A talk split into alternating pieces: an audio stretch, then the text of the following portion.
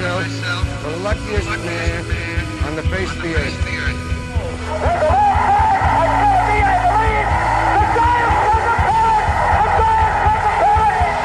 Jeter ends his final game with a walk-off single. Here's a drive to left. That one is long gone. 10 cent beer night. Can't believe that it's been almost 50 years. 10 cent beer night. Let's raise a glass and give three cheers. The way people felt was so strong. I wish I could have been there right along. It was a night for the ages. 10 cent beer night. Welcome to the Long Gone Podcast. It is me, Michael.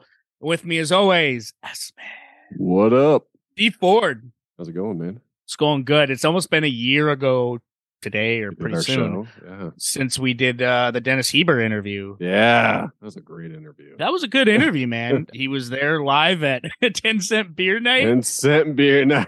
Eh, 10 cent Uh-huh. beer night. Oh my Uh, god. where he uh, found God after that night. he did. Oh man. so, I, well, I guess 10 cent beer night was what, June 4th? So, Yep, 74. So we're almost up to 50 years on that. Can you believe that is fucking wild to think about. And yeah. we always mention it every year just because it was It was fucking such a- hilarious and just players versus fans. man. Hot night in June. Hot night in June. Yeah. It was and Yeah. Everybody goes nuts. Dennis, little Dennis Heber was in that Dennis crowd. there. Beat Uh, Sucker punched a player. sucker punch to play. And then he found God later on that night. yeah. Good for him on that though. Good for him. Let's have a moment of silence, for 10 cent beer night. Yeah. Yeah, that felt good. Yeah, that felt That felt real good. Yeah, That I just ra- I raised a glass in my mind. There we go. Yeah. Next, demolition disco. Uh yeah, exact. Oh geez. Yeah. Got that tiger connection on demolition, uh, disco demolition night. Disco demolition. Yeah, yeah, we did. Also got that Michael Clark Duncan connection. Ooh, yeah, that's true. That's true. Oh man. That was early. I think uh, Sparky Anderson had just taken the role of the, of the the Tiger team. He was like only like a week or so into his uh the manager of the Tigers when uh, Disco Demolition Night happened. Like, what the fuck? Yeah. Just ruin that field. what did I w- walk into here? Holy shit! In other news, across the league, Albert- Yes. Albert Pujols is named special assistant to Rob Manfred, the commissioner. Well, there we go. All right. uh, what does a special assistant do? Does he just like? So here's how I see it. So Albert Pujols starts his money. first day. Albert, um, Rob Manfred goes, "Hey man, good to have you. Hey, good, good." Rob Manfred puts a list in his palm, puts his keys, and he says, "Here's a list of coffees that we need for the office." Dude, yeah, seriously. Yeah. And don't cheap don't cheap and get the store brand K cups. Right. Yeah. Oh, dude, Does he's he have that his whole. own office? You I'm sure he's gonna have right. I mean, Yeah. that you Is it just like an office for show, or do you think he's actually going to use it? I mean, You know, like how some people just have like you know the like like how Al Kaline when he was special assistant to Dombrowski and Avila had his own office. yeah, I think he actually used it though. yeah, nah, probably not. But Yeah. I mean, with Pujols, he's kind of starting two jobs. So after his Yeah. 22 year career, he's he's going to be the special assistant to the commissioner as one job, and then I Mhm. also found that he's going to have an analysis role with MLB Network. Yeah, I saw that. So, yeah, and I think that kicks off on MLB tonight. I think he kicks off tonight or on MLB Central tonight. And MLB Yeah. tomorrow or something like that. Whatever it is. Yeah, Yeah, yeah. So he's going to be on there, which is really cool. I, I think that's going to be a good addition to the team. Now, Mhm. with him being the special assistant, I don't know. I, I'm sure Manfred is looking at this like, well, hey, we need a, player in the office here because we have people like Theo Epstein as part of the commi- the competition Right, committee. I, I'm pretty sure this move is okay. We need somebody who can speak more for the players Mhm. give him a player's voice in his ear. But it's a really good uh, strategy by Manfred because so this CBA deal uh, that they had for when they were doing the lockout uh, from this past year. Right. I'm not. I don't think the commissioner is that pleased with it, and I don't think the No. owners are that pleased with it because you're going to see the financial aspects of baseball are kind of topsy turvy at this point, and Yep. they're so kind of ridiculous with the contracts. Like for instance, they're going to use the Jacob DeGrom contract as a perfect example of why they shouldn't have fully guaranteed contracts and why there Mhm. should be a cap and why things like that need to happen because as we all know Jacob DeGrom goes down with the UCL tear Unbelievable. and he's out for the season. yeah, that's when you when you when you told me that. I believe my response was, "Yikes." Maybe we should add him to our forgotten series now because it just seems like he had such a good short stretch of time where he was the number one pitcher, and now he's just been a train wreck these last few years with injuries. Well, it's kind of sad because It he was actually bit, yeah. stamping his way into the to the baseball hall of fame Mhm. coming off of two Cy Youngs 2018 2019 but since 2019 he's only had 15 starts. It's, a- it's unbelievable. So yeah, he- but you know the Rangers picked him up as hopefully that ace to help with their staff. And like you Right. said, they paid him a good chunk of money. A lot of it was guaranteed. Yep. Um, and he made what two starts this year? Three, if that. uh, six starts. Six Six? starts. But if you figure he's only had 15 starts since 2019, Yeah. this Hey. is probably one of the teams that he's pitched the most for. yeah, he- And exactly. six starts. I mean, he posted a 2.67 ERA. So when he pitches, he's really It's good. really good. Yep. But let's let's not has to for, pitch. but he actually has to pitch. That's correct. And and Yeah. let's not forget the five year, one hundred eighty five million dollar contract he signed in December with him. So at this point, I looked a little deeper into the contract. Now he has no insurance on the contract.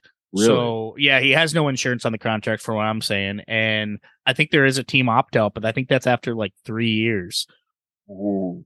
So it's tough, man. I I don't know what they're gonna do, and so kind of bringing this all into Albert Pujols being the special assistant, Yeah. I think he's going to want a player with the caliber of Albert Pujols, Manfred does, to Mhm. kind of be able to have him kind of speak as a level head to players and say, Yeah, it's like what the owners are thinking. They, we need to, you know, this we need you to get on board right we need you to get on the board of what on board of what the owners are thinking because Mm-hmm. right now the the person that's representing the players and Tony Clark does Yeah. not give a fuck less. No, he doesn't. He, really doesn't, dude. And for him, he wants more money Yep. for the players. He wants. I mean, it, it's you know we're looking at contracts that probably NFL players should get, Mhm. Even though it Yeah. wouldn't make sense with the injuries. But I'm just saying, in baseball, it's just wild. So you're using Jacob DeGrom as a great point, and I think Yep. this is this is going to be something where they're going to be like, okay, look at now, look at look at how fucking shitty this contract is for this team. But then you know Tony Clark is going to be like, well, Well, yeah, maybe, but Texas Rangers are still winning. Yeah, exactly. Exactly. Yeah, bring people in like this is going to bring butts in their seats, which is going to make Yeah. people buy hot dogs and beer. So they're going to make money there regardless, right?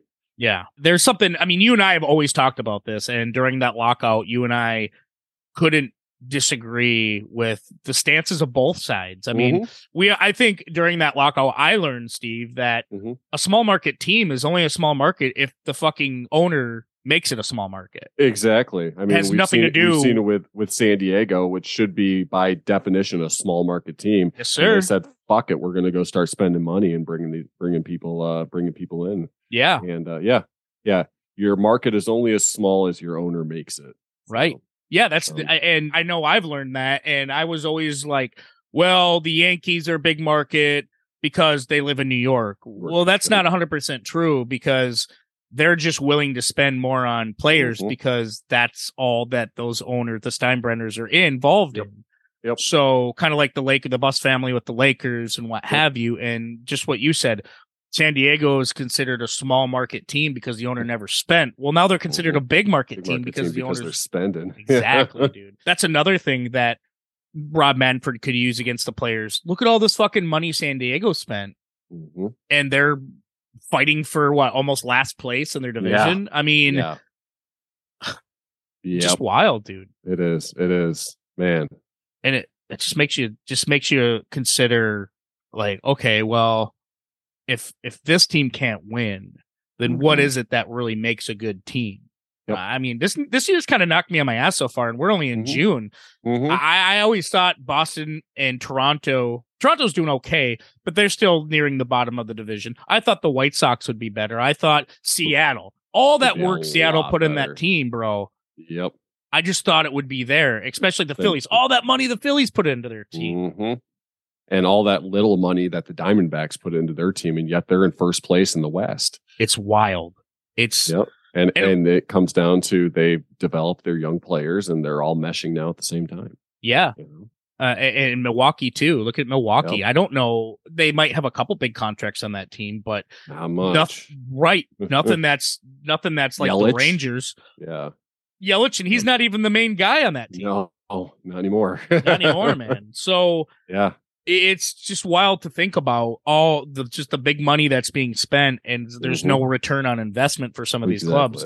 And I know later in the season, if the San Diego Padres continue what they're doing, you and I will be talking about like, wow, They're a- yeah, they're gonna have a, a sale of some sort, Ye- and they're obviously they're not gonna up Soto. Soto will most likely walk, um, because Yeah. obviously you know they don't want to put the investment in the guy when this team isn't performing the way that they they thought they were going to perform. So, and you and I will, you and I will be like, wow, is this maybe the all time biggest collapse mhm. of a franchise that never got going? Jeez.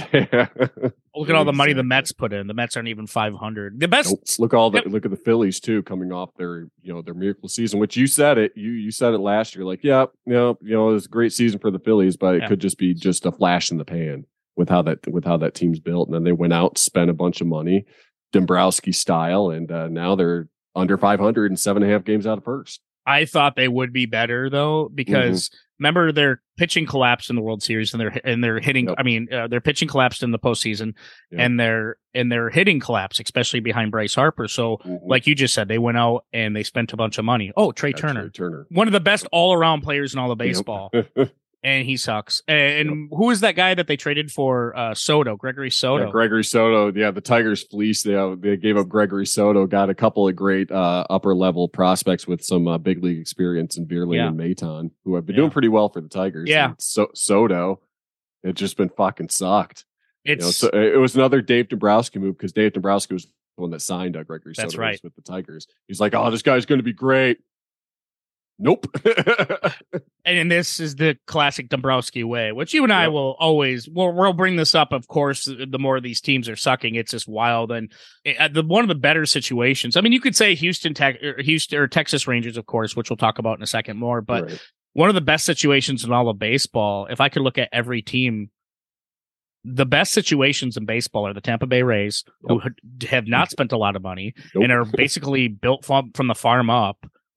And kind of the Atlanta Braves Mhm. aside from Matt Olson, who they Yeah. got in a trade, I believe, or no, Yep. did they sign him? No, they did a trade. no, it was a trade. it was a trade. Yeah, Yeah, Um, because yeah, they they because they knew Freddie was going to walk, even though Freddie That's right. wasn't going to walk, so they had to do something. So they got Matt Olson in a uh, in a trade there to uh, replace their Freddie at first. So so that's their big money guy, and of course, and in terms of that, who wasn't homegrown, but the rest, Acuna, Albies, Austin Riley. Riley, I mean, Spencer pillars of a Strider. team. Spencer Strider, bro.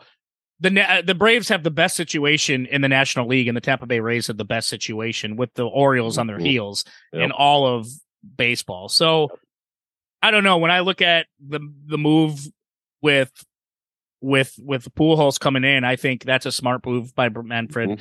Get one of their own. Get a Yep. guy that can actually talk some sense into maybe in in into Tony Clark because that's what I think this Yep. move is. oh yeah. Yeah, just to try and bridge a gap between the owners and the players here. And Yeah. what better way to bridge a gap than a future first ballot Hall of Famer Amen, brother. a, a guy a guy that the league respects, Absolutely. both owners and players. So yeah, because once Pujols, once the books are open and once Pujols sees what's going on, Yeah. I can guarantee he'll be Yeah, like, now, okay, now he'll be able to see it from the the owner's side. This is what's going on here. Yeah. You know, this is why this is why we're arguing for you know lesser money in the contracts and and all you know and all this because and it's, he, it's uh, a great idea. yeah, yeah, I think so too. And he had first, uh, a, he had a front row seat to the shit show that was the Angels when they Yeah. signed him for that huge contract, Yep. and they were just a dog shit team. Josh Hamilton, all that. Remember that big Mhm. collapse of that? So Yeah, one playoff appearance I think during the Oh, time he was with the uh, gross. the And, and the team that actually won the World Series with the Yeah. Angels was was a bunch of no namers. Yeah, exactly. It's a bunch of yeah, a bunch of people that built within the uh, the system there. You know, um, Troy Yeah. Glaus. yeah. T- Tim Salmon. Tim Salmon. Remember Tim Salmon? Remember good old Tim Salmon. Garrett Oh, Anderson. yeah. Was Jered Weaver on that team too? Jered Weaver. Ah, he might not. I can't remember. I know Can't that. Uh. K- I know K Rod was on that team. K-Rod Uh, was on that yeah. team. You know, but he was only like twenty years old or something at that time. Yeah, he was like a young phenom. yeah, yeah. So Uh, yeah. uh, it's just it just kind of goes to show you the state of this hire, which I I- it's just wild. But kind of transitioning over to that, we have a good battle this week between the Rangers and the Rays Uh, yeah. for the battle of the AL's best team. Mhm. Now, looking at this, Steve, which team do you think has the higher upside between these two? I'm going to give it to Texas right now. Yeah. Um, yeah, I, li- I like what Texas is doing. I mean, we talked about them a lot last week. They have a good balance of, uh, you know, their hitters, their big money people stepping up, Semien, but then they also got a nice mix of the, uh, the younger talent there and, and their pitching staff is, is amazing. Tampa's been off. They got off to a really hot start, uh, blazing start, but you know, they kind of, you know, they, I won't say they faded, but they, you know, they, they've come back a little bit. You know, they have about a five and a half game lead in the AL East, but Texas has just, been you know hit hitting the gas and just keeps getting better. So right now at this point in the season, I'm going to get the edge to Texas. Yeah. Yeah. Yeah. Yeah. Texas. I think Texas too for me, just because they're they're on a hot streak right Mhm. now, and Bruce Bruce Bochy is Manager of the year right there. the opinion. fucking man. I mean, You know? I, I think this is basically because of Bruce Bochy. Mhm. It just getting, essentially they have the same team. What what their big signing with Jacob DeGrom, he's not even playing. right. You know, Yeah, same team as you're right. It's the same team as last year for the Yeah. most part. Yeah, because I forget. Yeah, you always forget Seager and Semien were on last year's team. They were the Mhm. first free agents that and, they signed. Jo- Josh Jung is you know stepped in and been, Oh, uh, man. you know a, a huge bright spot. But you know he came up later last year, you know, but it Mhm. wasn't as good. But yeah, having Bruce Bochy there pushing the buttons, making the right moves, not not putting out head scratcher lineups. Uh, it's just been you know he's he's he's doing fantastic. So I- yeah, I, I think so too. And when you add the development, you said Josh Jung, uh, Leody Taveras is doing really Yep. good, and Jonah Heim comes out as being one of the. Mhm. He's the Alejandro Kirk from last, kind of like Yeah. last year. yep. It's it's an interesting squad for sure. And you and I, this is the second week we talked about him in a row. And Mhm.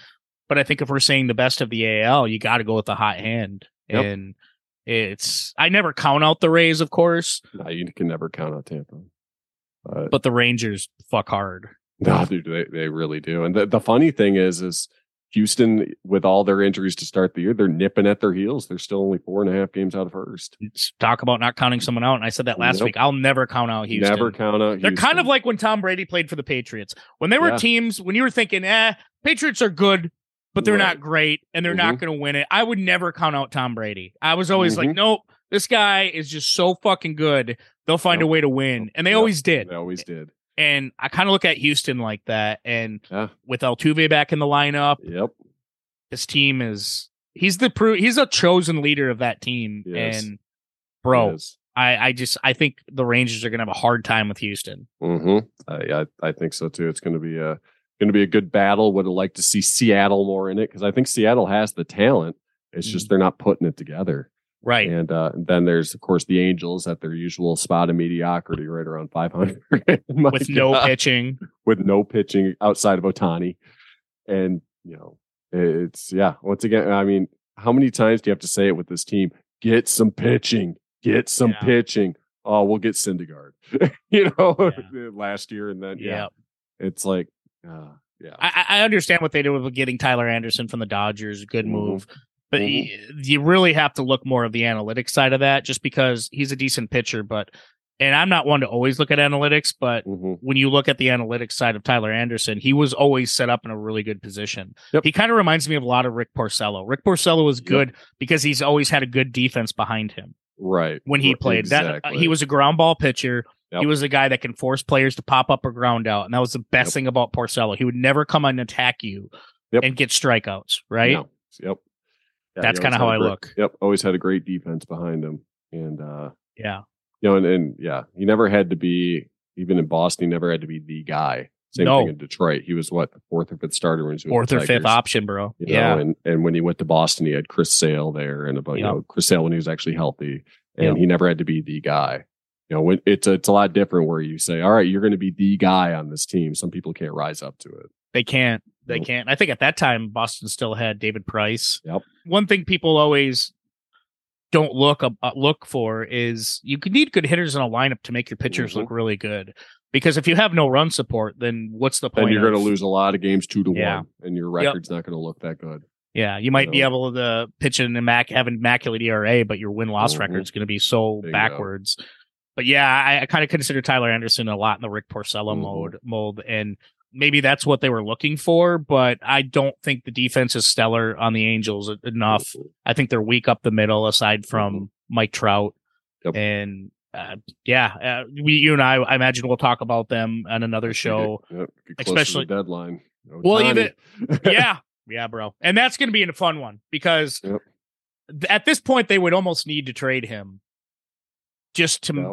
Just to get something in stay. return. No, he gonna- won't. No, No. he, he said that he wants to win.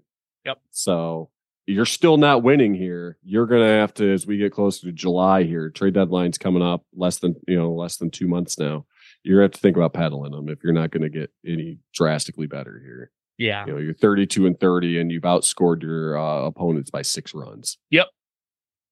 Yep. It, it's it's not working here, and it hasn't worked since he's gotten there. Yeah, it, it hasn't, and it's it's really sad. I mean, boy, that that GM has a lot of work for him. And talking about this a little bit more, um, you know, I, I hate to transition into a Homer, you know, no, team. no, transition away. Um, but when you look at just like teams, uh, bad teams, and and teams that could do better with the talent they have, I always think of people like, well, the rebuilds, like the Tigers. The Right. Tigers are doing this rebuild, right? And right. I'm just gonna throw this out there, man. I'm kind of out on AJ Hinch. I, I think Oh, I'm starting to get out on him. Okay. I, I think what we got were a used good of sale, bill of sale, and Uh-huh. uh, I, I think we're getting the Arizona Diamondbacks AJ Hinch. I think you're right. I mean, no div- I, I hey, listen they're a better i mean steve you can agree right they're a better team than they were last year yeah, yeah, I'll say that. I think Scott Harris, you can see he's made a small imprint on the team already in the six months or so since he's gotten the job. yeah Uh, they're they're a better team. You can see that they're they're a more disciplined team outside of Baez. Yep. Um, you know, so they're they're taking they're taking more pitches and they're they're infusing more you know younger talent. Like I said, they got Maton and Vierling, uh, who are doing you know a lot better. Riley Green was fantastic before the uh, fracture in the uh, the tibia there knocked him out. Torkelson is uh you know he's not good, really good yet, but he's certainly better than he was last year. So obviously very much so obviously the you know they they have better coaches now in place that are helping this uh, this team get better but they they can still be better than what their their record shows right now yeah and i love the development in the minors Mhm. I, I love what's going on with that justyn henry malloy i Yeah, I, I, I love what we're seeing from uh, parker meadows Yeah, Jace and Jung is oh jace jung bro and and some of these guys i mean you're even seeing lower stuff like donnie sands producing and Mhm. and stuff like that. I, I really love it. Okay, so my my take, the reason why with AJ Hinch is I'm not a big fan of his lineups. yeah Uh, I think he gives so what basically you're going out there to lose, and I feel like you know you're going to lose. Instead of having that winning mentality, he's just like, okay, well, we're going to throw Miggy in there. We're going to put him at the bottom of the lineups. Seven.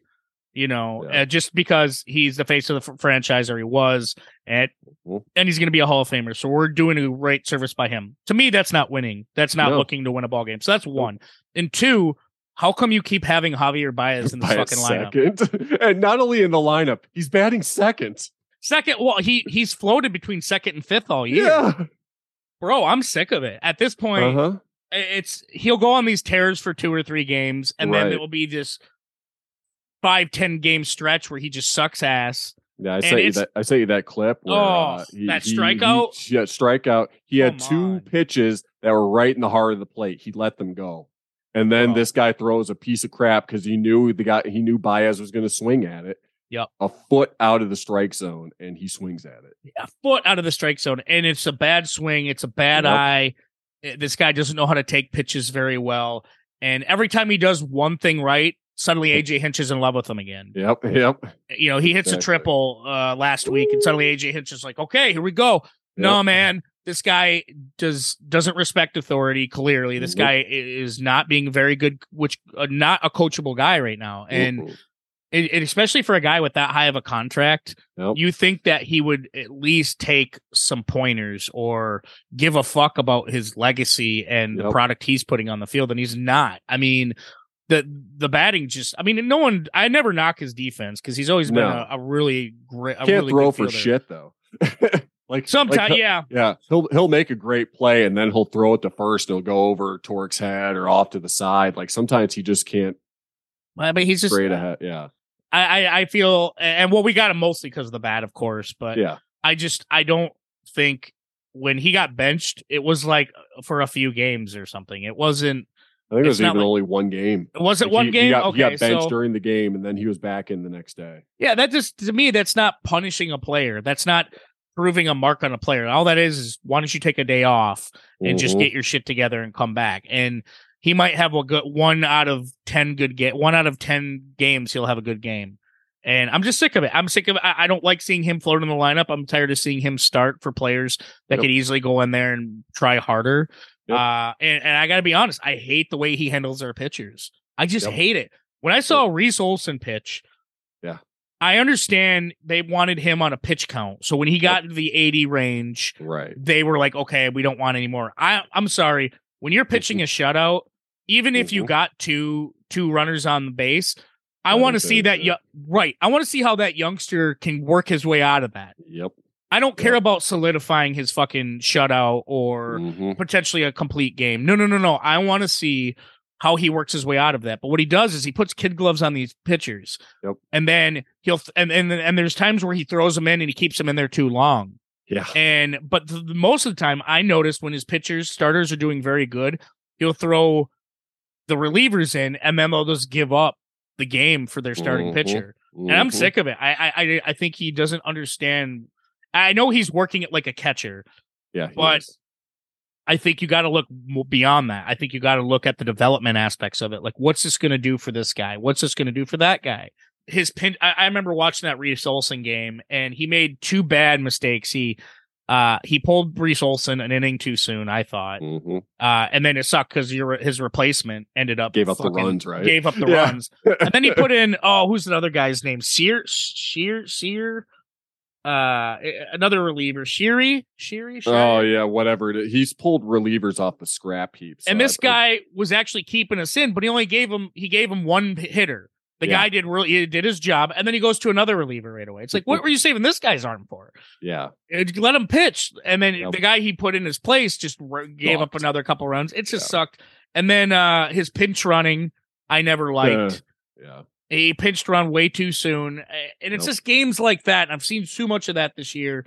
And am I all the way out on AJ Hinch? No, but I'm starting to get out on him just because I just got to see more consistency, and his managing is just Well, I don't know. I'm a little off on him. I, I think a- AJ Hinch is the example of this is just how good the Houston Astros are. That Right. anybody anybody could go point. in and ma- and manage this team. They probably could have Brad Ausmus in there and he could win a World Series. You know, that's just how good the development is with this team. How good that the the parts are moving on this team from you know player development to analytics to the other coaches on the staff. Uh, that they could plug anyone in as manager, quote Right. unquote, and the team would be successful. So you know, you're seeing that, you know, with AJ Hinch, great success, but like you said, when he was with Arizona, they sucked. Yeah, You know? yeah, and now he's with Detroit. He's he's doing, you know, ma- making the, uh, you know, the, the the the same mistakes here. Yeah. So no, I that that's a great point you made. I mean, with Houston, because it was just the quality of players he was Mhm. getting. Yep. Where in Arizona they needed him to be more of a developer, especially Yep. coming off the heels of the other firings that happened before him, Right. with Kirk Gibson and yep, and Yep. everybody else who took control of that team. And you know, I don't think he developed the players good. And they Mm-mm. said, ah, he's just ah, let's let's find somebody else. And then when he comes to Houston, like you just said, I mean, the, the team was already ready to win. already ready. Exactly. So I'm not saying he had no hand in it, but I'm saying Mm-hmm. he didn't have to do as much work No. Like Nope. he had to with Arizona. So I'm on I'm on the- I'm kind of on the fence on him, and I'm thinking, okay, are we getting the Arizona AJ Hinch? Right. Right. And that scares kind of scary because if he Little bit. can't develop these guys in the pros, then what the fuck? What the what's he doing here? Yeah. Right. Mm-hmm. So at the end of the year, Steve, when we if if Torkelson's not batting close to 300, if he's not wrap, wrapping in the runs he should be getting in, and if our pitching is still abysmal, our starting pitching, and I understand he's dealt a shitty hand with the injuries we have, right. it that doesn't help at all too. But I under but if you can't still get anything out of these players that we brought you here for, Yep. I'm I'll be out on them. I'll be out Yep. on them. Yeah, and back to Baez, he needs tough love on him. Hundred percent, Like, bro. like so, you know, what what's the worst you're gonna do? Opt out of his contract? Good, that saves us money. Guess what? If you opt out, no one's gonna pay you as much as in Detroit. Detroit in, in this situation holds the upper, you know, ha- has the leverage here. You're So they need to go to him and say, "What the fuck are you doing? All right, you play. You're playing like shit. We're gonna bench you until you figure this out." Yep.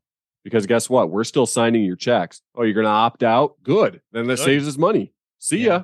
Don't let the door hit you on the way out. I And if mean, they're- but, but I love not gonna do it. But No, you're so right though, Steve. I mean, you got to play tough love on these guys. I mean, he needs a hitting coach that that calls him out on his bullshit. Mhm.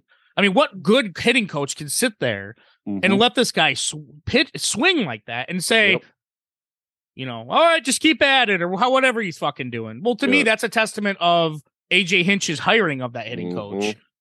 Mhm. You know, uh, and if a guy's hitting good, say they turn Torque around, but Baez is still hitting shitty. That means that Right. coach wasn't hard That enough on Ba- And Baez. Exactly. Exactly. And I, what I think they should do is exactly what Toronto did: is Mm-hmm. send they sent Alek Manoah, their best pitcher, to the Cy fucking Young Award winner Alek Manoah went back to the minors. Send him back to the fucking minors, Yeah. man. wow. Send his best back to the minors. Yeah. And I understand it's easier to do it to a guy that's not that's not um a big contract guy. Obviously, Right, he's, he's only been in the league for a couple years, and he was he he made an All Star team la- uh, in 2022. He, he he came up third in Cy Young voting, and he uh, all all MLB first team. But that was a team that had the balls to say no. To say You're you're over six ERA can suck a dick Mhm. and you're going to the minors. And that really sends a message, right? That's like a message to one of your star players. And I think they Yep. need to do the same thing to Javier Baez. I know they Yep. won't just because how much they're paying him. right. But Right. I, if that would be a ballsy move on Detroit, if you're like, you know what, fuck you, man. You're not going to listen to us, and you're playing this fucking shitty. We get Yep. the fucking garbage Javier Baez. We want the Cubs Javier Baez. Mhm. This is what you give us. Go Mhm. play in the minors and work it out.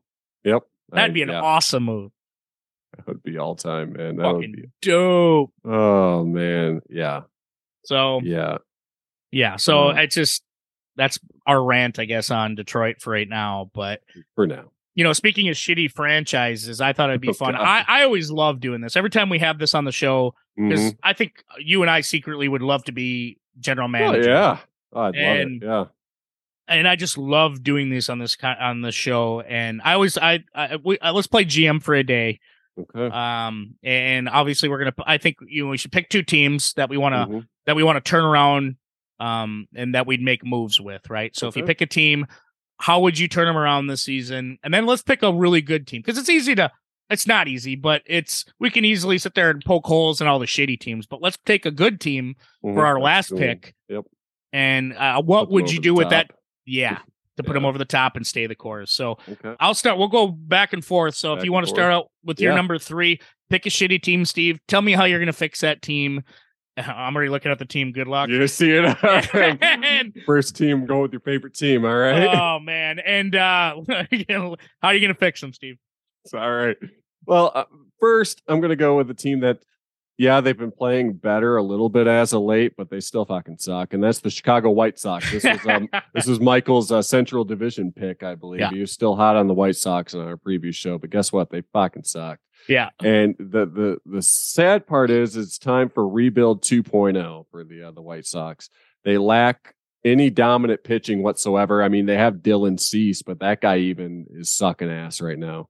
Giolito stinks. Lance Lynn stinks. Kopech is up and Gross. down, so he stinks.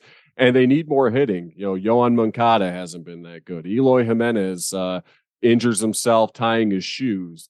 Luis Robert, you know, the only really consistent hitter you have now that he's back in the lineup is Tim Anderson.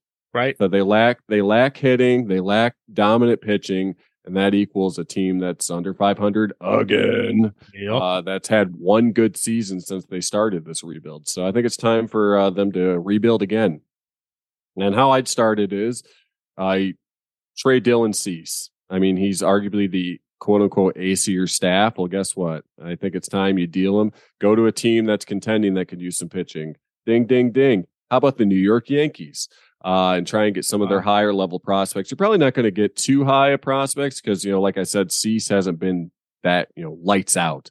But maybe someone like a, you know, Yoendrys uh, Gomez or an Elijah Elijah Dunham, you know, something like that. Package a couple prospects in there. You get yourself Dylan Cease. The Yankees then get a pitcher that they need, that they desperately need, because yeah. Nestor Cortes, Severino, they've had, you know, Carlos Rodon hasn't even pitched for the Yankees at all yet. So they, they really Yeah. could do some pitching.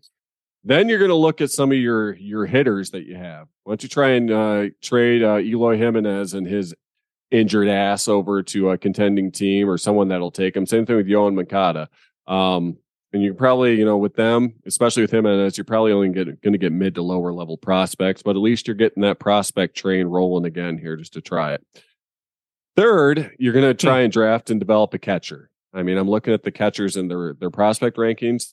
The highest catcher they have ranked is ranked 27th and 28th on their prospect list. Yasmani Grandal, he's not your catcher here. The guy stinks. His batting average is in like the 230s or so, uh, and he's old. He's like 34 years old. Yeah, so, uh, yeah. you know, they, they need to develop a catcher and get someone younger in there uh, that that can, you know, be good in there for years to come. Then you're going to want to infuse your young talent into your lineup. Play people like Gavin Sheets more. I like Gavin Sheets, but some of your younger uh, Oscar Colas when he's not, you know, I think he's injured right now. But get him, get the younger people in there uh, to mix.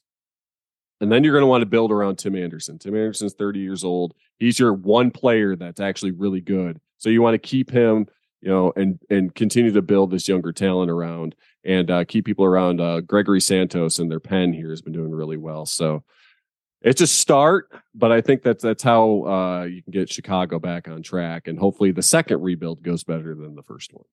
I love it. I I- think that's a good jumping off point. I think you're taking a. I think you're taking your one A one because Tim Anderson's the start one of the stars of the team, and Mhm. um, Dylan Cease. I love the Dylan Cease move. I think Yeah. the Dylan Cease shows a lot of balls. Yeah, I think a team like the Yankees would really take or him in. He's- Dodgers. yeah, he's young enough. You Yep, know, I, uh, exactly. No, that was that's a ballsy. A lot of ballsy moves there, but I think this is it's kind of like taking the paddles to somebody's chest. They need a a shock Yeah. start. Yeah, and, we'll see if uh, it works. We'll see if it works. Uh, my pick. I'm going with one of my faves, the Cardinals. Uh, okay. Yep. Cardinals Yep. are in last place right now in the Central.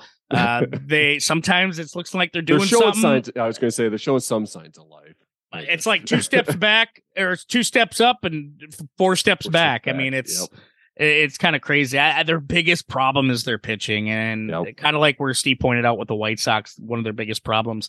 Uh, and they have other problems too. I think injuries really have hurt this Mhm. team. They're kind of Mhm. going through what the Tigers went through last year, especially when you have your start all your starting outfielders. Tyler O'Neill's on the t- uh, ten day IL. T- uh, Dylan Carlson and Lars, Lars Noop are all on the ten day IL.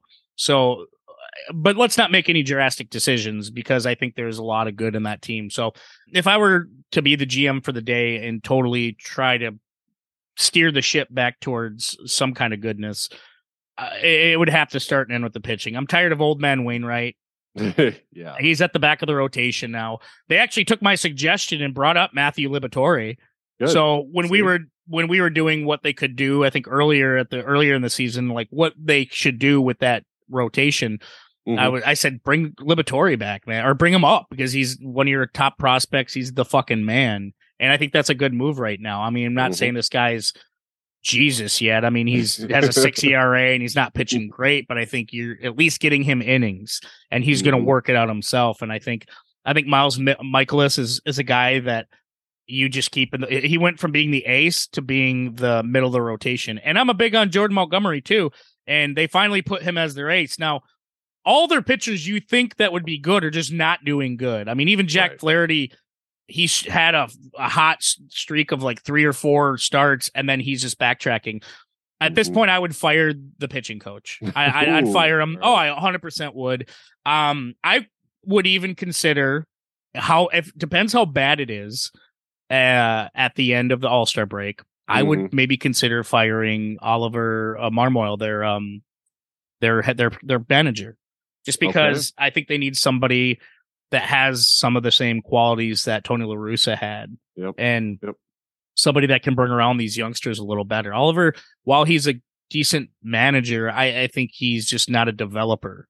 So I what I would do is I'd fire the pitching coach and I'd bring more people in. I mean, I, I think at this point, do you trade anybody? Ah, that's a hard one because they're kind of a good lineup. I mean, you have Paul Goldschmidt, Nolan Arenado, who you just don't touch. You just don't Yep. touch those fucking guys. Yep. I think what they need to do, they need to be stronger up the middle. And I think Paul De, DeJong as their shortstop ain't it, man. He's Mhm. not it, man. And I think you have to start bringing up someone like Masyn Winn. Masyn Winn is kind of their Fernando Tatis with less power. And I think he's a guy that can you could plug him in into shortstop, and I think he could be very good, very very good. Nolan Gorman playing, I think Nolan Gorman you could also play second base, and then move Tommy Edman to the outfield because he he's kind of that Swiss Army knife like Max Muncy used to be. So you could Mhm. put him all over the place. Nolan Gorman's been DHing for him a lot, dude, but I, at this point, Willson Contreras is so much better of a hitter than he is behind the plate. I'd put Willson Contreras as a DH long term and move Tyler, or I'm sorry, move um, Tommy Edman to the outfield because O'Neill, Carlson, and Nootbaar are gone for right now. So Yep.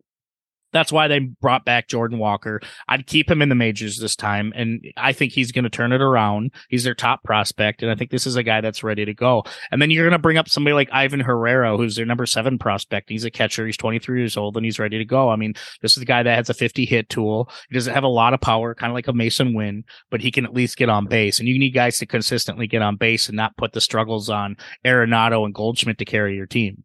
Yep. Right. I mean, I Yep. think that's just what you're going to have to do. And for right now, until your outfield gets healthier, there's not really much I would tweak in the outfield. Now, I said earlier about this, you have Brendan Donovan there too. Brendan Donovan is there to be a Swiss Army knife, and I think he needs more at bats. And then with, I, I wouldn't overdo too much of your outfield, but what I would do is when they do get healthy, look into consider trading either Dylan Carlson or O'Neill to bring more of an impactful bat because they're missing that one more impactful bat. But I think honestly, Steve, it's their pitching. It begins it, it begins and ends with their pitching. So fire the pitching coach and uh, kind of you can't. Um, you brought up Matt Liberatore, Steve, but. I think if you're going to trade somebody like Tyler O'Neill, you're going to want somebody like a pitch. You're going to need a pitcher in there, right? You're going to need a pitcher in there as well. And I would look at trading for people, maybe an Alek Manoah, or maybe you know somebody that can kind of maybe looking at what Atlanta has, Soroka, and some of these guys. Maybe they need fresh starts and bring them in there. It's hard, Steve, because this isn't like a a breakdown like you just did with the White Sox. This is a team that just needs to establish the pieces better, and it's just Mhm. having a bad year. I I actually still believe in their process, and I believe in their system. But they're just guys who are just not having a good year. So what you do when players aren't performing, Steve, you start firing coaches you start Yes. implementing better medical staffs and things like that and i think that will turn this team around so that's what i'm going to do with the cardinals nothing oh not a big overhaul but Right. enough to kind of put a little spark in them Which I agree. They don't need that big of an overhaul because they show that they can be successful. absolutely A- a- As opposed to the White Sox, who've had one year of successfulness and then just a bunch of crap, underperforming crap. So, yeah um, no, I, I like, I like, I like the uh, the direction there and uh, and what you're doing uh, with the Cardinals, and uh, I hope they can turn it around. Yeah, I do really too. like- I like this team a lot. yeah, they, they- yeah like you said they, they've won before and they, they know how to win it's just Yep. getting better performances out of their players hmm Uh, second team for me is actually the Cincinnati Reds. Ooh, Uh, So the Cincinnati Reds, they're getting better. You know, they're still five games or so under 500. Uh, the NL Central's up for grabs, but I think this is a team where they're just a few moves away from, I think, really, really taking off. And I think it starts with, again, we talked about it before. They have a great group of young talent there. Uh, Matt McLain, Steer, India. They just brought up uh, the number one prospect, who was that, uh, that De La Cruz uh, for Cincinnati yeah they got a great, great bunch of uh, young players here uh, that can form a good core, but their pitching staff is it sucks. It, it blows ass, and not in a good way. Um, um, uh, we looked at their. I think you and I talked a bit a bit ago about their their contracts. Currently, right now, in their active roster, their roster is payroll is about twenty seven million dollars. So they have money, you know. And we talked about it in the open. Um, you're only considered a small market based on how much your owner wants to spend. so I say you use some of your money that you have and go get some pitching in the off season. Yep. Um, your total payroll, you combine active roster, is about $92 million. So you're not spending too much. I'm not saying you go get Ohtani or anything like that. I'm saying, but go after someone like a Luis Severino or an Aaron Nola or Michael Wacha. Get a veteran, uh, get a veteran pitcher in there to go with Hunter Greene and uh, and help out the staff a little bit and try and uh, try and get them uh, get them on track because their pitching is you know the, offensively they can get the job done, but pitching is just it sucks. And I'm looking at their catching. Right now they got Curt Casali. Yeah, Yeah. that guy blows. Uh, go after a younger catcher. Either look in your system, maybe bring up a prospect, or go after a catcher here in free agency. And I think um, uh, Wil Myers, who's injured Mm. again right now, he's Yeah. he's uh, uh I think he's done after this year. Yeah, don't even think about bringing him back. Just just call it a day. Let let Wil Myers go and get someone in there like a Teoscar Hernandez who uh, is set to uh, hit free agency. Bring him in, and I think that can bolster that lineup even more. But yeah, like Yeah. I said, they they're going in the right direction. I just think a couple of small moves and infuse a little veteran talent will uh will get this Cincinnati team over the top. Yeah, I think you're right, and I like what you did. It's it's not an overhaul; it's basically perfecting what they already have. Mhm. It's it's kind of adding that extra shine to the car. You Yep. know? And it all just depends on if the owner wants to spend money though. So Yeah, yeah, um, go spend some fucking money, please. Yeah. yeah. I like it. I like it a Yeah, lot. Um, my next team, I'm uh, I do the Ka- Kansas City Royals. Okay. This is a team that is in need of developers pronto. I mean, you had a Mm-hmm. high draft pick in Nick Pratto, Bobby Witt Jr. Some of those guys are just Brady Singer, and they're those guys should be the big three of your team, and they're just not performing. I mean, Brady Mhm. Singer himself is a six four six point four five ERA, four and four record. Uh, I've watched him pitch. He has some good stuff, but I think he could benefit from better coaching Yep. at the same time. Now, they're, you know, I've always thought it was kind of questionable when they hired Tampa Bay's head coach or manager. Remember, they Kevin Cash is Mhm. the, the the guy in Tampa Bay, so they ended up hiring his bench coach with Matt Quatraro, uh, Quattro, Quattro, Oh, yes. Yep. and I, I just I was never really sold on it. I don't know if they wanted that Guilfoyle, Guilfroy, the the Pedro uh, Guilfroy, the one that the White Sox ended up taking. right. but- right. It You know, so I, maybe that's the reason that they jumped and hired him this year. And I'll mind you, it's the guy's first season, so we'll see. But I don't know. I, I think they need somebody, well, uh, somebody that has a little bit more, a little bit more hard love with the players Mhm. and perfecting what they're good at. And another one that it's I don't know if you need big overhauls, but you need something. I would consider trading Salvador Perez. I think he's still young enough to where you can get something from him and he and he and he hits dingers, man. I mean, this guy can drive in runs, hit 278 this year, 12 home runs, 34 ribs. I honestly think you consider trading him and and and bring in people that are going to help this lineup a little bit more. Nick Pratto, I know the guy's only had 36 games this year, but Mhm. uh, you need more out of him. If he was the young Hosmer that you uh, that you drafted, he's not hitting like a young Hosmer, and he could do a lot better. Even Vinny Pasquantino, remember they had him last year, and he was kind of a fantasy darling in the second half of the season, but he's not hitting like they thought. And Mhm. I, I think they needed to do a better job of bringing people in here to succeed. I mean, your right fielder's MJ Melendez, who I think he's more of a bench role guy than he should be a starter. You have Edward Olivares, who's in there, and I just I hate their outfield. I mean, Drew Waters, ick. I mean. Yeah. just a middle of the road kind of guy. Uh, Nicky Lopez, who I actually like Nicky Lopez. I'm surprised he's not playing third base more or second base. They got Michael Massey in there, which I'm still on. I still like Michael Massey, but I think there's a reason.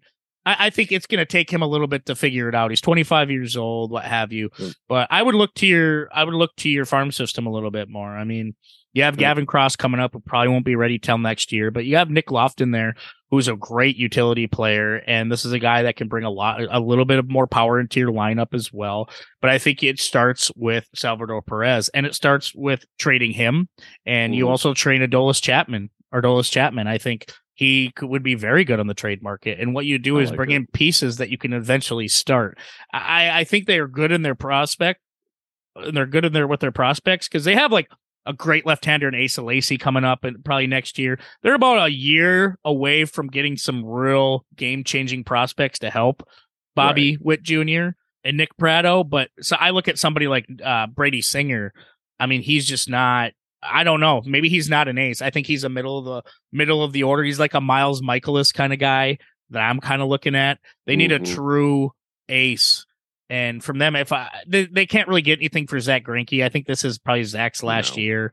So if I were the Royals, I would have traded Salvador Perez, and I would probably trade uh, Ador- Chapman because you know you're not going to be competing and I would start seeing what I could get for those guys. I would start getting instant guys to start.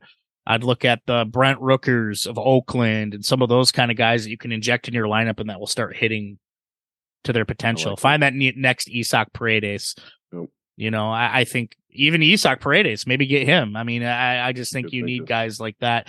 And you know, everybody ha- goes through goes through injuries. I mean, but they have Jackie Bradley Jr. buried on their depth chart. He's not a fucking, you know, at 30, what is he, 33 years old? He's not really old, but he's not really, he's kind of like a Lorenzo Cain and those guys. He's just not that guy anymore. If I were them, I wouldn't say blow the whole thing up, but you need more of a foundation in there.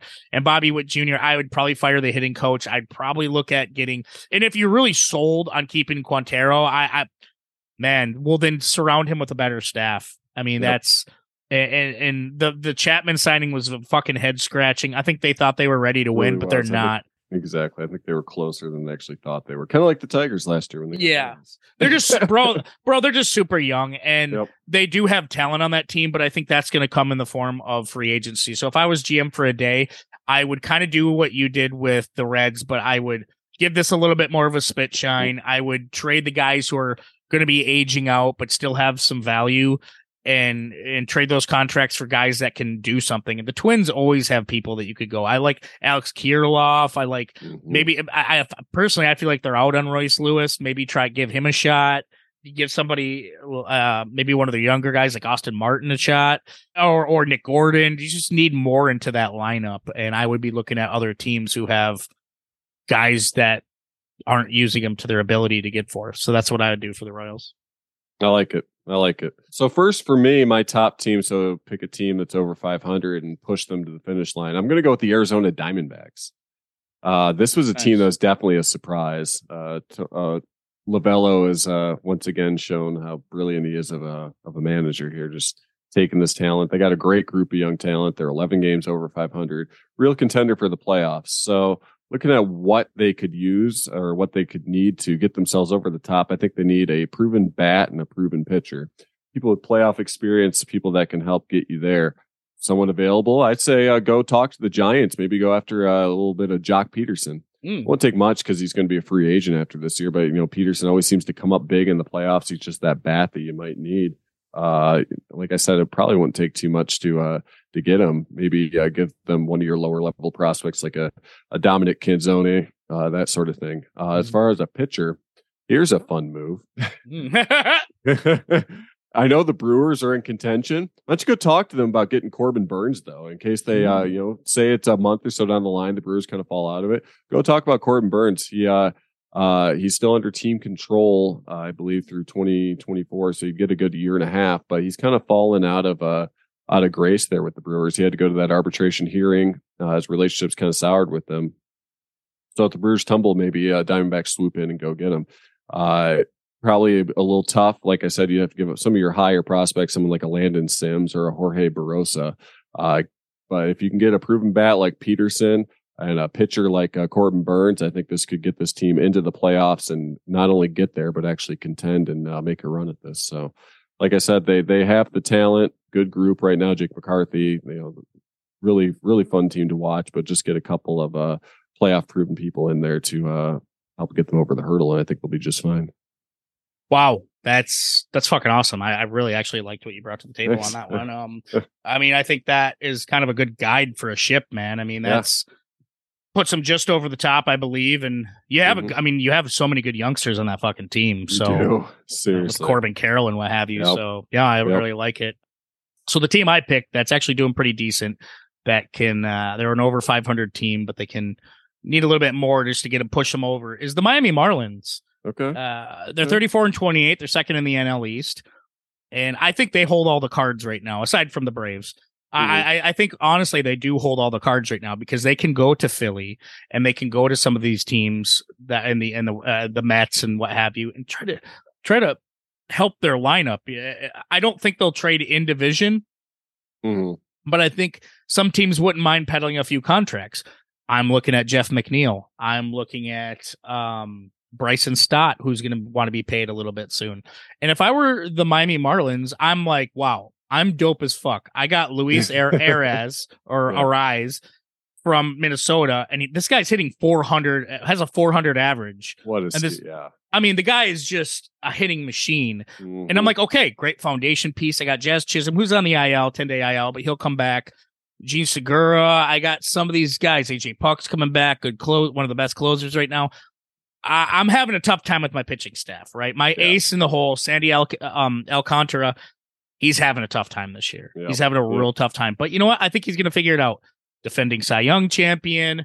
I think we're going to see a better second half of the year. But the thing is, you are so stocked with pitchers. You let go Pablo Lopez, which I called last time, did. and they brought in more stuff. I think you can let another pitcher go. I think you could look at a Trevor Rogers who's hurt or a Jesus Luzardo, and I think you could bring in. They need a.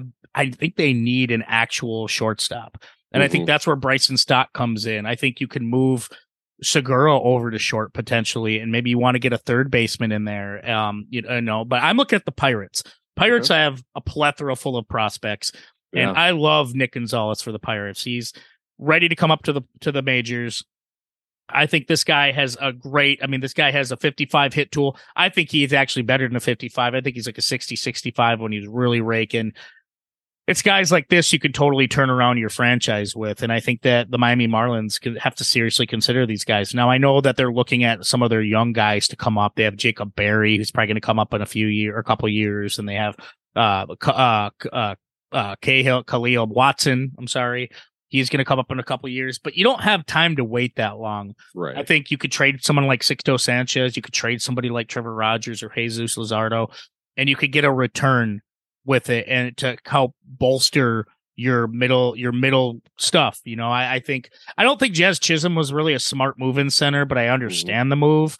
And right now, while you're waiting for an outfielder to really materialize, I think bringing maybe Jazz in, have him play second base, move Luis Arraez to third, maybe you know, and then maybe Jean Segura to short, and then for your center fielder, just you, you could look at bringing up somebody, or maybe, or maybe when you trade for somebody out of those, um, maybe get a Bryson Stott or a Jeff McNeil. I think they need. They're a couple hitters away from actually doing something. Jorge Soler is doing very good. You could almost bait him out. If you, because that would be a low risk, high reward kind of trade. Say he's murdering the ball, and then you're going out to LA, and you're like, "Well, give me Max Muncy." and I'll give you a whole. I'll give you a uh, Jorge Soler because they need pitching, right? I'll give Mhm. you either Jorge Soler or I'll give you Trevor Rogers or Jesus Luzardo, and I'll give you one of our prospects, somebody that's like a top ten guy, and give me Max Muncy, and maybe a lower level prospect, and I think that would work because they need that real powerful bat in the lineup, Yeah. and that's the one thing they're missing. I think another thing they need to work on. Probably in the offseason is getting a catcher. See these positions I'm mentioning, Steve.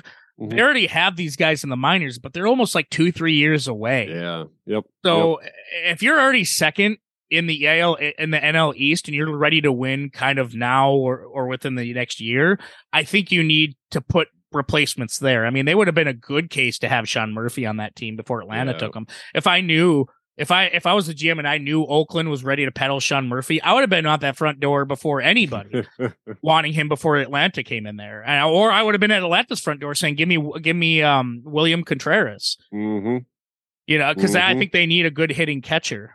But there's a lot you could do with this team here, and I think it's just adjusting where people are playing, and then letting your keeping your pitching. Start trading some of your pitchers because you're just plush with pitchers to fill in some of these holes with the Bryson Stott, uh, Jeff McNeil, or Max Muncy, maybe two of those guys. So um, that's kind of what I would do. Just kind of keep them going. Don't over don't overplay with the team, but try to enhance it. And if I have to dangle Jorge Soler out there, if I have to dra- dangle certain people out there, just to inc- maybe I there's a team that wants to dump a big contract, not. Javier Baez. Yeah.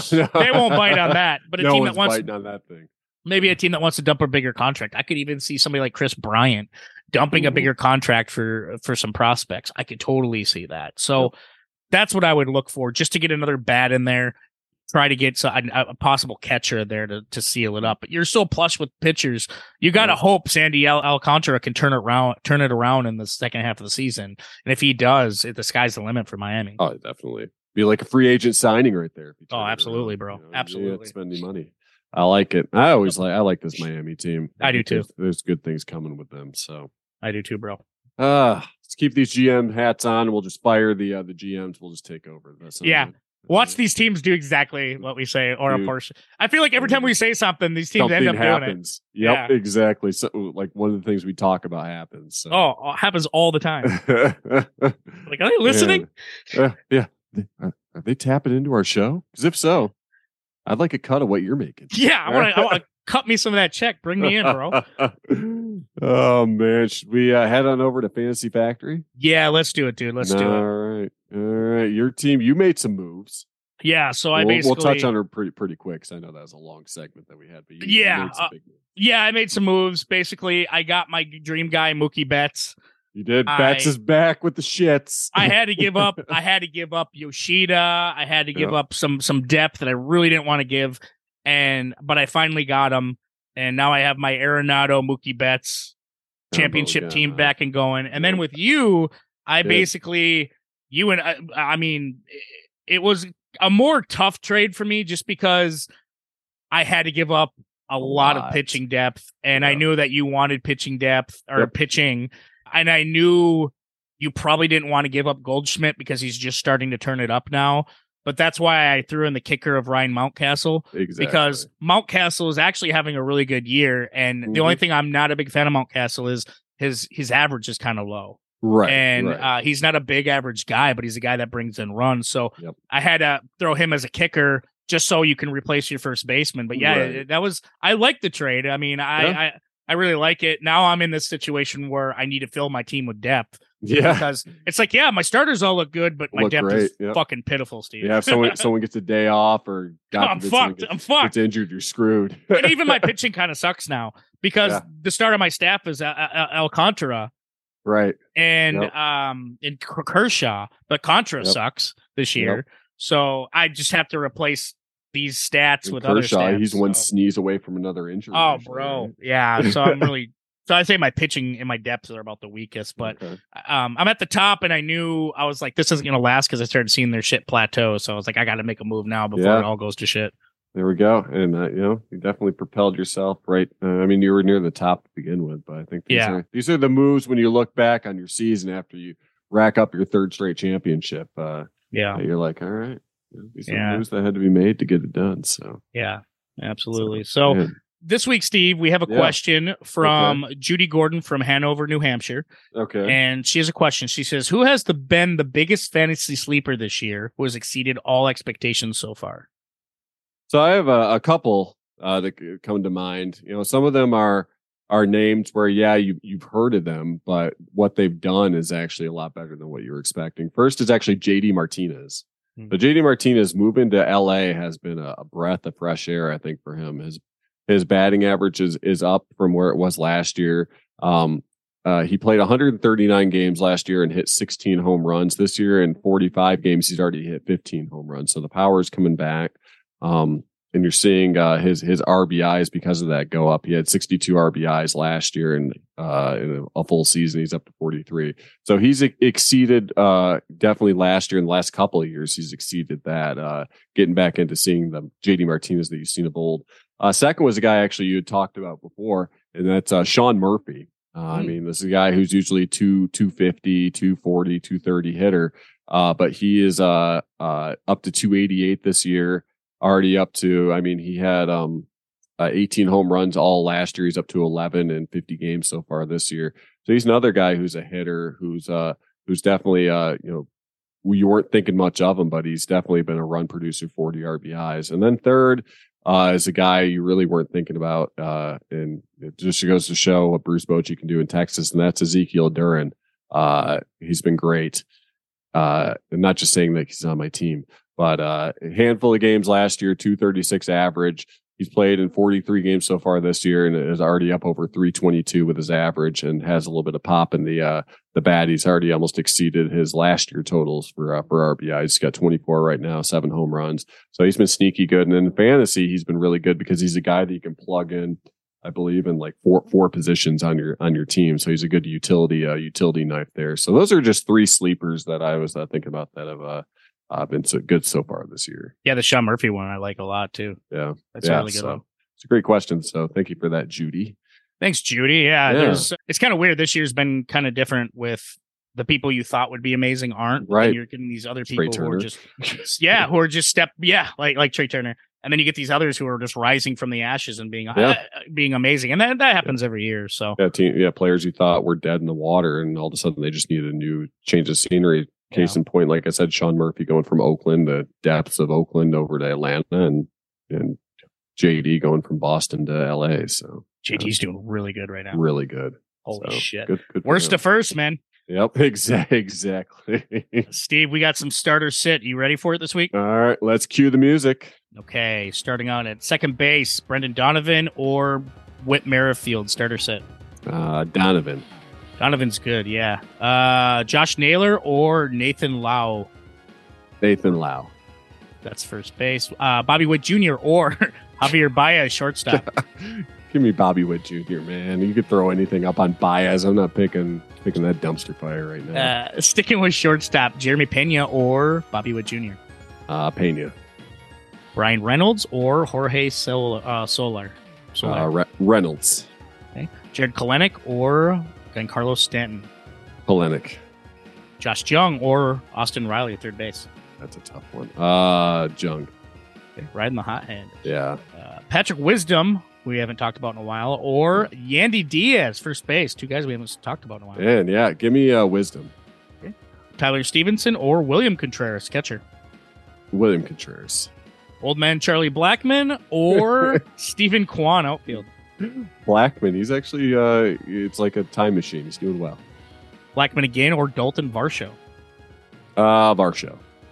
Uh, Anthony Volpe or Chris Taylor, shortstop. Volpe.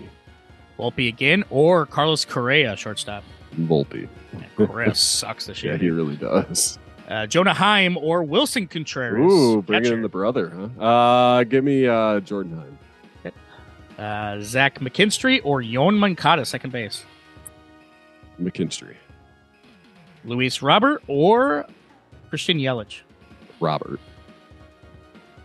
Masataka Yoshida or Juan Soto, outfield. Yoshida. Uh, Andrew Vaughn or Matt Olson, first base. Uh, Olson. Jack Suwinski or Taylor Ward. Taylor Ward. Newly brought up Jordan Walker or JD Davis, third base. Walker. And JD Davis again or Burger, third base. Give me Burger.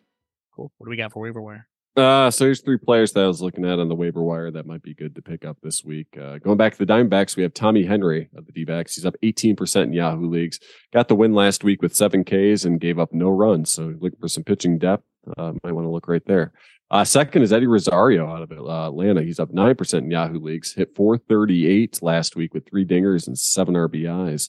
And uh, third is uh, Bryan De La Cruz out of uh, Miami, team that you talked about, Mike. He's up 8% in Yahoo leagues hit 360 last week with two home runs and uh, eight RBIs. So those are three players that I'm looking at uh, this week on the uh, waiver wire. And players I might need for my death. yeah, there you go. Yeah, yeah, might want to take a look there. Take a voucher out on those ones. Uh, Yeah. Shall we uh, head on over to collection corner? Let's do it. All right. Da-da-da-da, da-da-da-da. Yeah. I'm gonna make a track with just all your do do do do do, Oh, do, and just have it like a continuous loop. Oh, that'd be fantastic. Just like 30 minutes of that.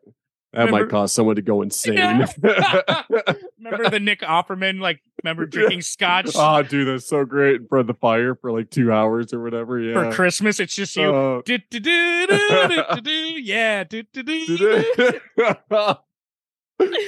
Crime rates go way Yeah. up after listening to that. Someone just goes postal. It's like a it's it's a loop of that, and then it's you and Gemma competing like with her song, and then you're you doing that. oh God, that'd be fantastic. Um, Oh, up for me this week, I'm gonna do the hot hand. Josh Okay. Jung. Nice. Josh Nice. Jung is up thirty-three dollars and fifty-seven cents. That's a four hundred sixty-six point six zero percent increase. Market price right now sits around forty dollars and seventy-six cents. Uh, most of his stuff is all rookies, of course. His 23 Bowman rookie card, 21 Bowman Chrome Sapphire when he was in the minors, and his 23 Bowman Mojo Yellow Refractor. So Nice. get your Josh Jung. Down for me, this was kind of a surprise for me. So it's Ivan Pudge Rodriguez. Really? Um, so he's down uh, six dollars and seventy two cents, which is an eighty two point four five percent decrease. Now his market price right now sits a whopping one dollar and forty three cents. I don't know why Wow. it's that low. He's one of the best catchers to ever play the game. I yeah. am. I, I mean, even if you go rookie cards, they're really low. Eh, Um, the ones I picked out is 05 Topps Finest, number 48, is 95 Topps Finest, 109, and of course his 05 Fleer Showcase 18 are some some of his cheapest cards, but even his rookie cards are just so low right now, and I can't understand why people are out on Pudge. Really but weird. Yeah, so yeah. Man, that sucks. Do better, Pudge. All right. Yeah. Uh, up for me this week, speaking of Pudge, is his uh, uh, former Rangers and Tiger team sec- or teammate Kenny Rogers. Hmm. He's up uh, twelve dollars sixty one cents, or seven hundred ninety eight point ten percent increase to a market value of fourteen dollars and nineteen cents. Up cards for Kenny includes 1989 Donruss the Rookies number 13. That's a great set. It's got Ken Griffey Jr. in that set as well. It's a fun Donruss set, and it's uh, 1997 Topps number 372. Uh, down this week's actually Matt Olson. He's down ten dollars and two cents, or seventy-one point three seven percent decrease to a market value of uh, four dollars and two cents. Down cards includes 2017 Top Series Two rookie number four seven six, and his 2023 Bowman number four. Nice. Yeah. So, uh, shall we get the candles out and celebrate a birthday? Hey, let's do it. All right. It's a happy heavenly birthday to Yankee great and Hall of Famer Bill Dickey, born on June the 6th of 1907. Uh, he had a career 313 average, 202 home runs, 1,209 RBIs. Also managed a little bit as well. Uh, managed one season. Uh, I believe he resigned midway through, but uh, was a player for the Yankees from 1928 to 1943, and then left, uh, joined the service for a couple of years, came back and played a little bit in 1946. Um, and he also managed the Yankees in 1946. So career highlights on uh, Dickey is 11 time All Star, seven time World Series champion, and has Yankees number eight retired, and also an honoree of Monument Park. A little trivia: Dickey played uh, with the Yankees, like I said, 28 to 43. After serving in the Navy during World War II, he returned to the Yankees in 46 as a player and manager.